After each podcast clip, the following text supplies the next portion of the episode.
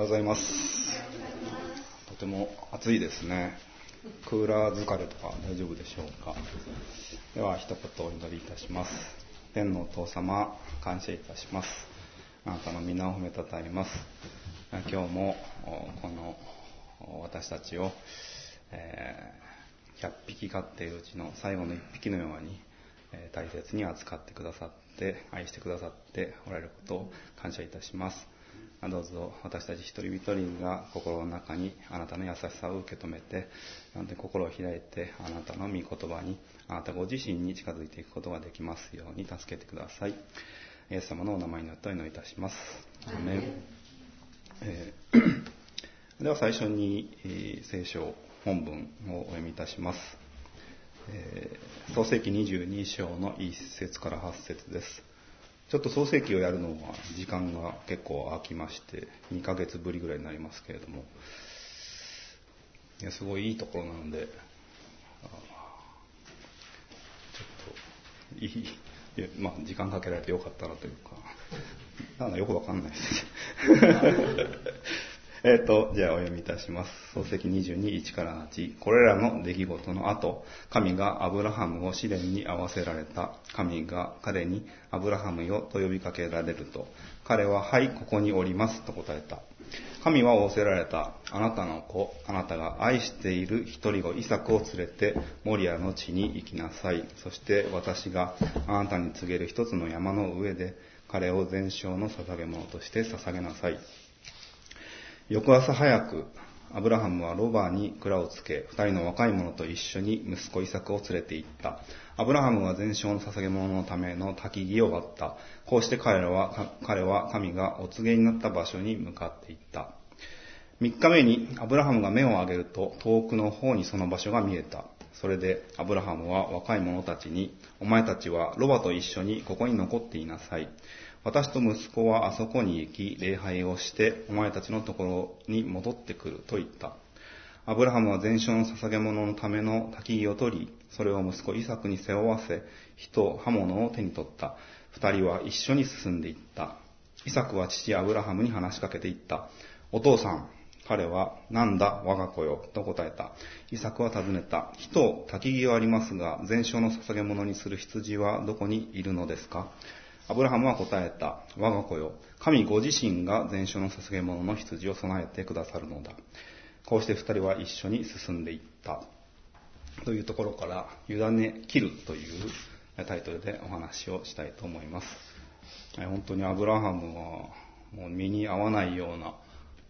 すごいことを過酷な試練に合わせられていますけれども、先週私も試練に遭いまして、漫才をするように頼まれたんですけれども、大学生のセルのオープニングのアイスブレイクで漫才をしてくれって、よんじゅうごさい過ぎて初めて漫才をするわけですけれども、そんな若い子の感性にも合わないし、余計アイスが凍ってくるんじゃないかなと思いましたけれどもまあうちはネタだけでどうにか乗り切って、まあそのネタの中でちょっと教会の人をディスるようなこともあったので、本当にその後みっかかんぐらいはちょっとドキドキしていましたけれども、今はもう忘れましたけれども、いろんな試練が人には降りかかるものです。あ、前回は私はメッセージはヨハネの福音書を扱ってるんですね。その前に創世記をやった続きなんですけれども、もうきゅうしゅうかんまえぐらいになるんですけれども、アブラハムとアビメレクという王様の話がそこには出てきました。それでその続きになるわけですね。えー、まあ一節もう一度お読みいたします。これらの出来事の後、神がアブラハムを試練に合わせられた。神が彼にアブラハムよと呼びかけられると、彼ははい、ここにおりますと答えた。これらの出来事の後と冒頭にあります。これらの出来事というのは、あまあ、先ほど話したアビメレクとのエピソードもあるんですけれども、にじゅういっ章にはもうイサクは生まれたというエピソードが含まれています。またそのアビメレクの王様とのやり取りがあって、この土地に住むということをアブラハムは決めました。この土地で生活が始まったというのは、アブラハム自身この土地での生活が気に入ったとか、長い旅の生活に疲れが出たとか、そのような事情も個人的にはあったのかもしれませんが、神の導きによってそのように旅の生活から定住へと切り替わったというのがあったことでしょう。この場所で子供が与えられ、子育てが始まりました。神様との約束の子供が与えられ、それはアブラハムとサラの間にできた唯一の息子でした。特別な地で特別な子が与えられ、アブラハムは平安と幸せに浸っていました。しかし続く文章には試練と書かれています。これまでも試練は続いていましたが、ここで改めて大きな試練が主から与えられます。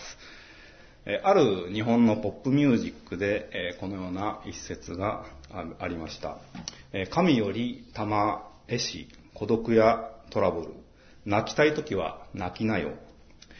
神より孤独やトラブルをいただいたと謙遜な気持ちで受け取っている様子が浮かびます。人生には理不尽があり、自分の力の及ばないところでいろいろなことが起こり、これは運命なのか運勢なのか、日頃の行いの悪さか、先祖の犯した罪の結果なのかなどと思い悩み、あれこれ考えてしまうこともあるでしょう。それが自分だけに一気に降りかかると、たちまち孤独に追い込まれます。そこに追い込むことには神様からの明らかな目的があることを今日の箇所は教えてくれます。ちなみに今挙げた歌詞の中には、神という言葉は孤独やトラブルを受け取るときにしか出てきません。慰めと励ましには神は関わってはいないようで、その試練の結果には神のいる場所というのはありません。ドラマで言えば、毎回出てくるキャラクターではなく、一時的に出てきて、物語を引っかき回して、主人公を追い込んでいく、それでいなくなっていく登場人物のようです。孤独やトラブルを賜るというありがたい、まあ、動詞の言い方なんですけれども、私はこの表現というのはクリスチャンの方が理解できるんじゃないかなというふうに思いました。孤独やトラブルを与えるのも神様ですが、その結果、良いものを人生に用意してくださることを知っていなければ、トラブルや孤独を持ってきたお方に賜るという言葉をわざわざ使わないのではないかなと思うからです。孤独は悲しく、トラブルは傷跡を残します。しかし、それを覆い、慰め、癒し、新しい人生のために用いることのできる方は神様しかおられないと思うからです。わけのわからないところから孤独やトラブルを与えるだけ与えて、どこかに行かれるお方ではありません。その扱いをよく見ておられ、それにより魂に神様への信頼が染みついていくのかを熟慮しておられます。神様は良いことをなさるお方です。その良いことに向かう初めの一歩が試練というのはよくあるのです。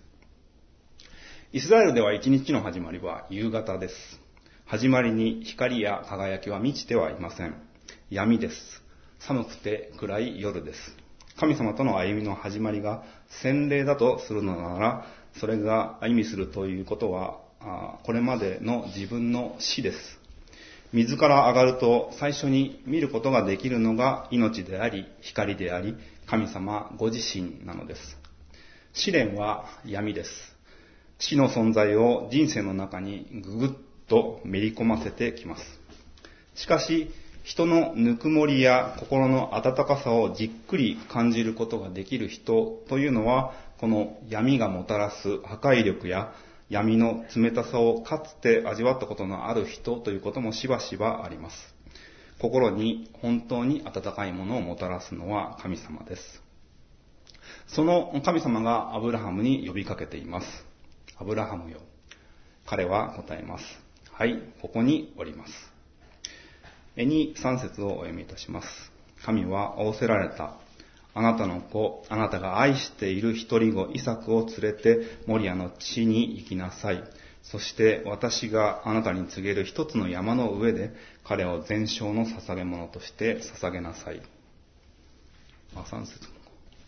翌朝早くアブラハムはロバに鞍をつけ、二人の若い者と一緒に息子イサクを連れて行った。アブラハムは全焼の捧げ物のための焚き木を割った。こうして彼は神がお告げになった場所へ向かっていった。神様は呼びかけた後にとんでもないことを言われました。あなたの子である愛している一人子を捧げなさい。とんでもないことをアブラハムは聞きました。今まで聞いたどのような試練とも違う種類のものでした。それに実行するハードルが格段に高いものでした。皆様これはどう考えたらよいでしょうか。大事な大事な一人子を自分の手を使って命を奪わなくてはならないと心から崇める神様から命令されたとしたら、どのように解釈して行動に移ることができるでしょうか。私は今ちょうど一人息子が与えられているので、神様にはもうなんでそんなこと言うのだろうか、それはおかしくないですかと聞き返したくなってきます。皆様はどうでしょうか。家族の一人、または一番大切な人の命を自分の手で奪うようにと命じる神様についていこうと思えるでしょうか。そしてそれを行動に移そうとするなら、どのような考えを通ったら行動まで結びつけるのでしょうか。まあ私もいろいろ考えるでしょうし、ぐちゃぐちゃ悩むでしょうけど、自分で解釈して理解したからということで行動に移れるというのはないと思います。ただ神様は偉大だから信じるしかない。きっとこれは良い方向へ向かっていることを期待するしかないものだと信じるしかない。そうしないと無理ですね。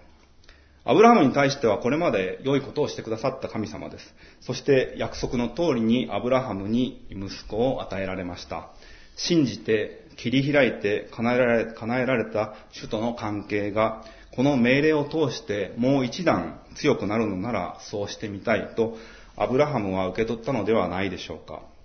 それにしても本当に厳しい困難な課題です。アブラハムの応答は声にはなりません。アブラハムは神様のおっしゃることに返事をしませんでしたが、すぐに行動に移しています。悲しみに打ちひしがれたとか落ち込んだという表現はありませんが、どのような思いだったのでしょうか。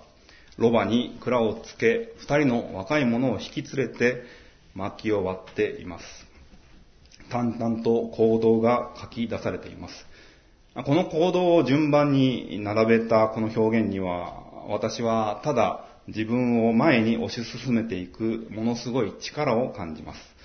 目的が明確なために備えられたチェックリストを一つ一つ埋めていく。それをとどめることもなく、一服して先延ばしすることなく、朝早くから取り組んで出発につなげています。自分自身がこう仕事をしている中で心が定まらないと、現場に行くのにこう事務所に忘れ物してしまうということがあります。現場に向かったところで必要な道具が持って揃っていないと仕事が成し遂げられないので事務所に戻るということがあります。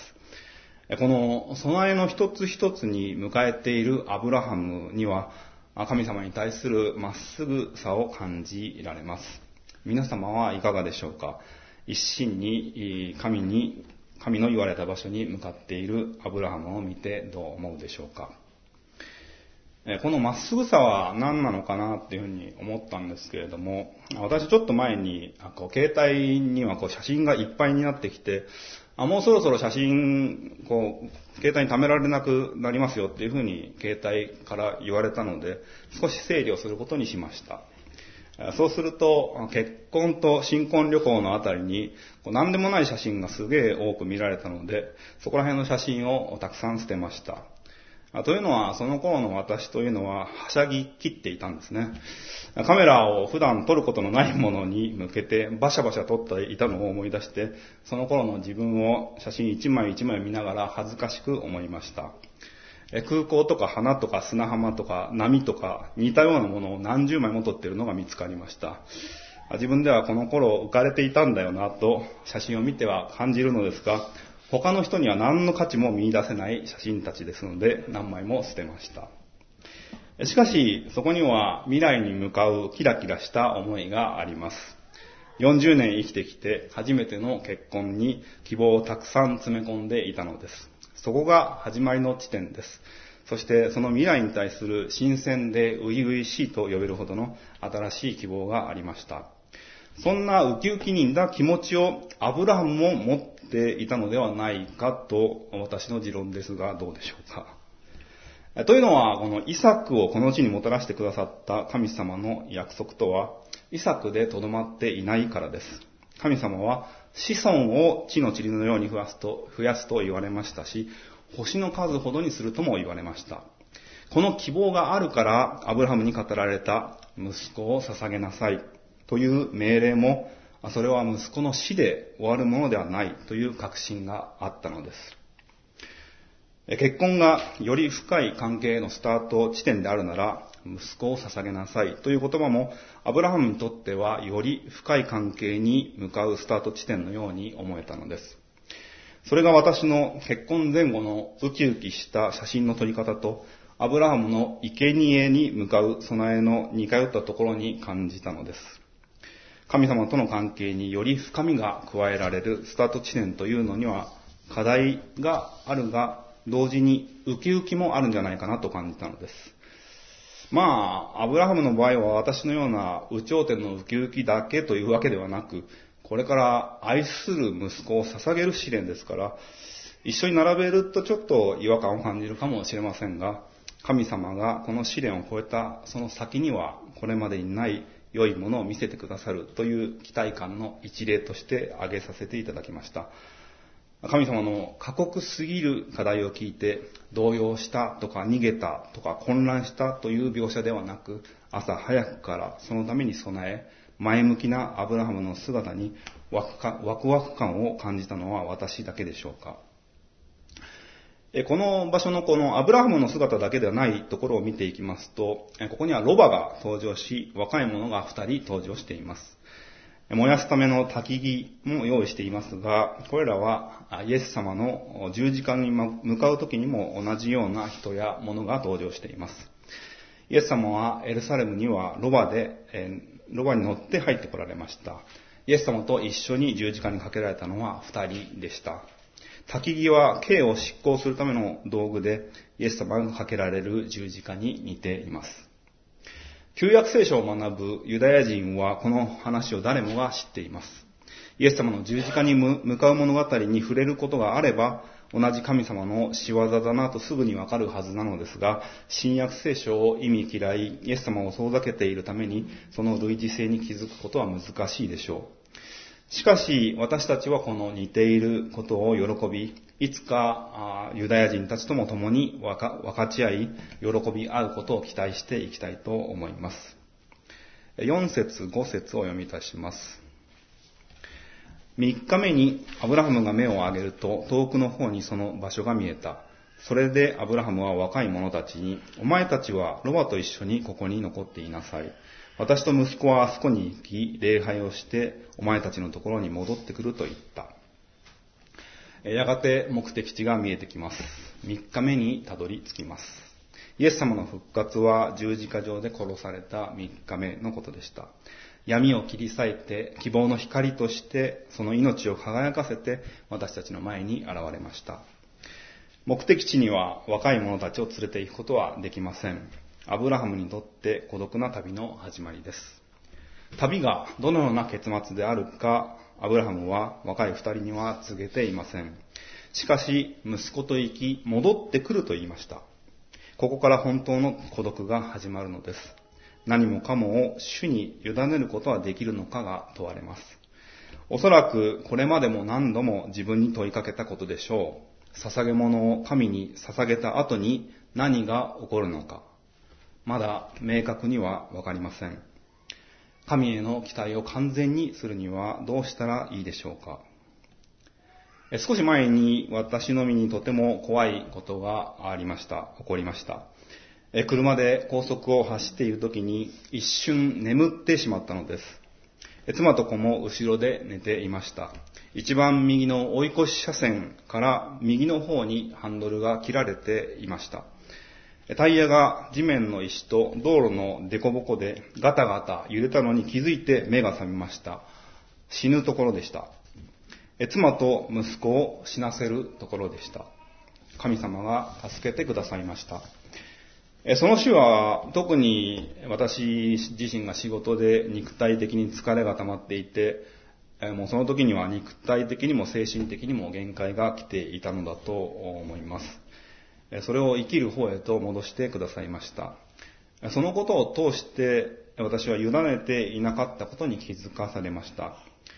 実は私はあんまり運転が得意ではなく、どちらかというと苦手意識があります。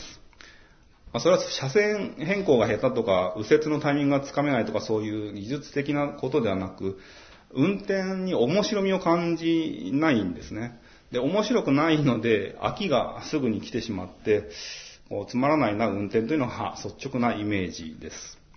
ですから一人で運転するときには大きな音でラジオを流して大声で歌ったりしてどうにか切り抜けてきたのですが、同車する人がいるとできないですし、その日は日頃の疲れと運転への集中が途切れて、そのようなことが起きました。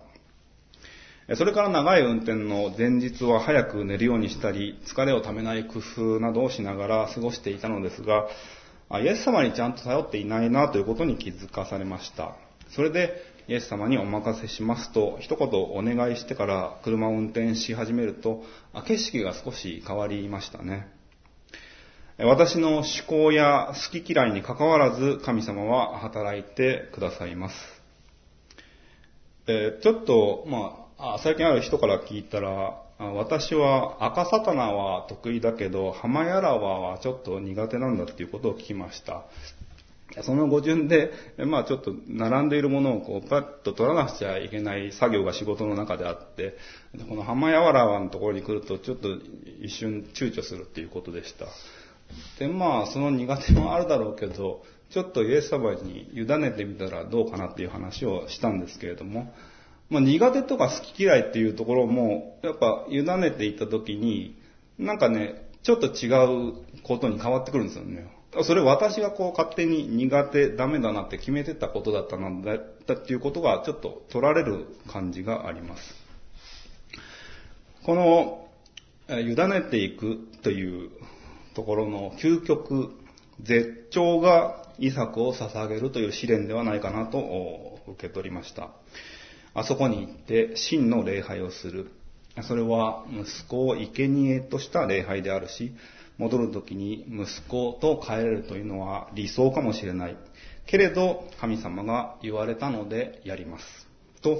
アブラハムは委ね切ります。信頼を重ねていくには互いに知り合わなくてはなりません。そしてこれまでの歩みの中で様々な試練が与えられる中、アブラハムは着実に神様との信頼関係を強固なものにしていきました。そして自分たちが超高齢のタイミングで息子が与えられたその後に、その愛する一人子を捧げるという超絶な試練に向き合わさせられました。もう頭で考えても、まあ、思いつきません。ただお委ねする。そして約束は揺るがないのだから、この息子は必ず子孫に恵まれる。そしてさらに約束は星の数とも塵の数とも言われる子孫へとつながっていく。だから捧げる。アブラハムの旅はその道の行く先を知らずしてスタートしていました。ですからこの命令の答えもどのような結果となるか、人間的な予測では及ばない。それが答えです。そしてさらに神様は良いお方、良い結果を必ず私にもたらす。私の居眠り運転も、かつて心に受けた大きな傷たちも、どのような答えに結びつくものかそれぞれわかりません。しかしお委ねしていくときに必ず良い結果、良い神様との結びつきにつながっていくのです。ですから自分の力で何かをやっているんだという力んだところを委ね切っていく必要があるのです。では続きをお読みいたします。ろく節から。アブラハムは全焼の捧げ物のための焚き木を取り、それを息子イサクに背負わせ、火と刃物を手に取った。二人は一緒に進んでいった。イサクはアブラハムに話しかけていった。お父さん。彼はなんだ我が子よと答えた。イサクは尋ねた。火と焚き木はありますが、全焼の捧げ物にする羊はどこにいるのですか？アブラハムは答えた。我が子よ、神ご自身が全焼の捧げ物の羊を備えてくださるのだ。こうして二人は一緒に進んでいった。焚き木は犠牲になる自らが背負っています。十字架にかかるイエス様も自らその処刑の道具を運びました。アブラハムは火と刃物を持ってその時に備えます。罪を焼き払うものは火です。地上の命は刃物によって奪うことができます。肉体を持った人間は神から離れて歪な人格を形成していくことがあります。この地上を歩む以上は罪から離れることはありません。しかし死と復活による希望をイエス様は用意してくださいました。私たち人間がすがることのできる唯一の正義です。自分の命も魂も切り裂かれて、その正義はこの地に希望をもたらしました。イサクはアブラハムに尋ねます。お父さん、なんだ我が子よ。火と焚き木はありますが、全焼の捧げ物にする羊はどこにいるのですか？アブラハムはこう答えます。我が子よ、神ご自身が全焼の捧げ物の羊を備えてくださるんだ。この答えはこの二人の間では違った響きを持って響いています。イサクにとっては神様ってすげえなというのと、アブラハムにとっては神様はどのようにこの用意をしてくださるのだろうかという異なった迫り方です。しかし歩みは一緒にです。イサクはすごい神様を見続けています。一方、アブラハムは一瞬でも死ぬことがあるかもしれない息子とただ一緒に歩いています。神様はいつでも一緒に歩いてくださっています。私たちはただ一緒に隣を歩いてくださるすごい神様を見続けるといいのです。この箇所のセリフをアブラハムと神様との対話として当てはめてみると、また違った面が見えてきます。天のお父さん、なんだ我が子アブラハムよ。火と焚き木はありますが、全焼の捧げ物の羊はどこにいるのですか？我が子よ、私自身が全焼の捧げ物の羊を備えているのだ。では息子はその羊によって助かるのですね。アブラハムが息子に答えながら、神様はこのように答えてくださるという確信に導かれたのであれば、もう揺らぐことはありません。彼の人生こそ神に捧げられた魂を捧げる、裂かれるほどの苦しみを通して至る真の礼拝を捧げるものとなったのです。私はこの箇所を今日迎えるのに、一人息子が与えられたこのタイミングで語ることを本当に幸いに感じています。以前独身時代にも同じ箇所を扱いましたが、アブラハムが大事な息子を捧げる気持ちが今一つ理解できなかったというふうに思っています。なぜ今語らされるようにされたのか、これが特別なのかというと、またこの数ヶ月前でも今の気持ちとは少し少し違っていて、それは今はもう息子と人格的な交流が始まったように感じるからです。数ヶ月前まではこうペットを可愛がるような、こうただ可愛いものをめでるように息子と向き合っていましたが、今はちょっとコミュニケーションが始まっていると感じています。私の行動や言葉の影響を良いにしても悪いにしても彼は受け取ってしまっています。世話をしなくちゃいけ生きていけないという存在でしたが、今は意思を持って意見を主張してアクションを起こして成長の実を結んでいるのです。身長体重だけでなく、魂や心にいろんな成長を見て取れることができます。愛が芽生え、欲求が通らないことを覚え、人間関係の摩擦というのも少し生じているんじゃないかなと感じます。そこには私の成長のための種もまかれていて、家族という関係にも良い刺激をもたらしてくれています。それはアブラハムがイサクとこのやりとりで神様への信頼を言葉にして表していることに似ています。父から子に与えるものがあり、子から父に与えられるものがあります。関係の中で交流が起こり、時に摩擦も起こしつつ、魂が研磨されていくとするならば、このような交流が最もふさわしいものではないかなというふうに感じます。ここに表されたのはアブラハムの神に対する態度の明言化です。信仰告白であり、礼拝の姿勢です。アブラハムよという問いかけに、はい、ここにおりますと答え、神からの命令には口答えもせず即座に行動し、それを周りの人たちに告白して進む。苛立ちや混乱にとらわれることなく、神の言われることには救いしかないということを頭のてっぺんから足のつま先まで、皮膚の表面から魂の奥底まで表明しているのです。こんな信仰に至ることが私たちはできるのでしょうか。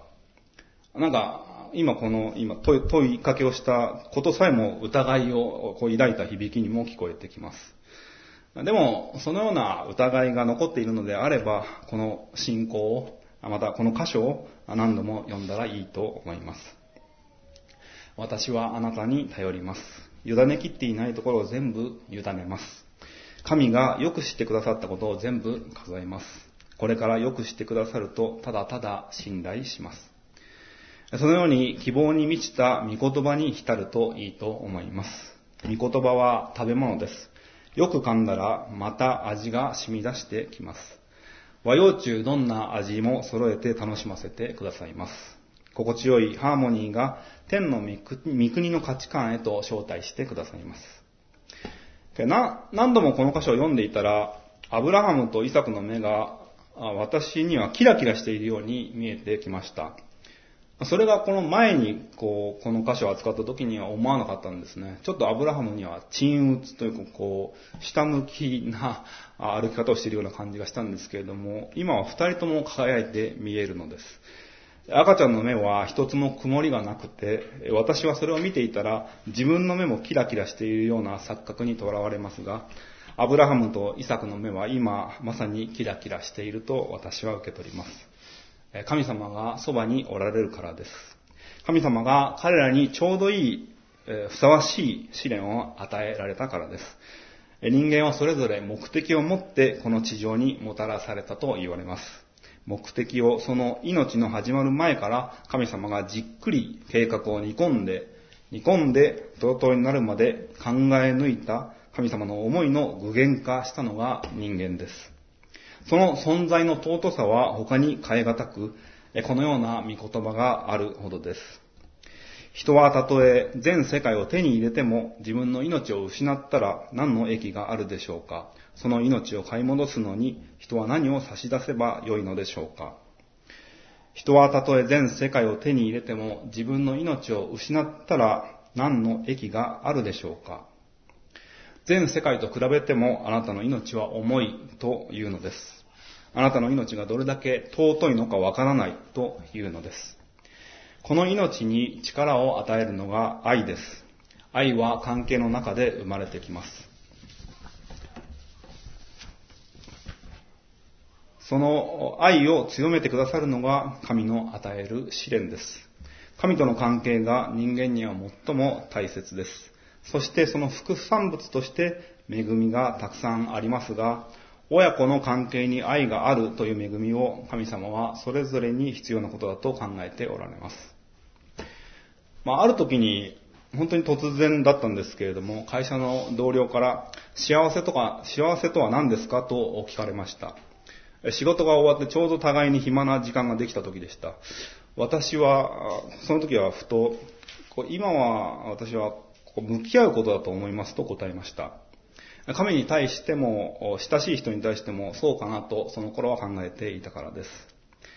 また妻とちゃんと向き合えていないなというふうにその頃思っていましたし、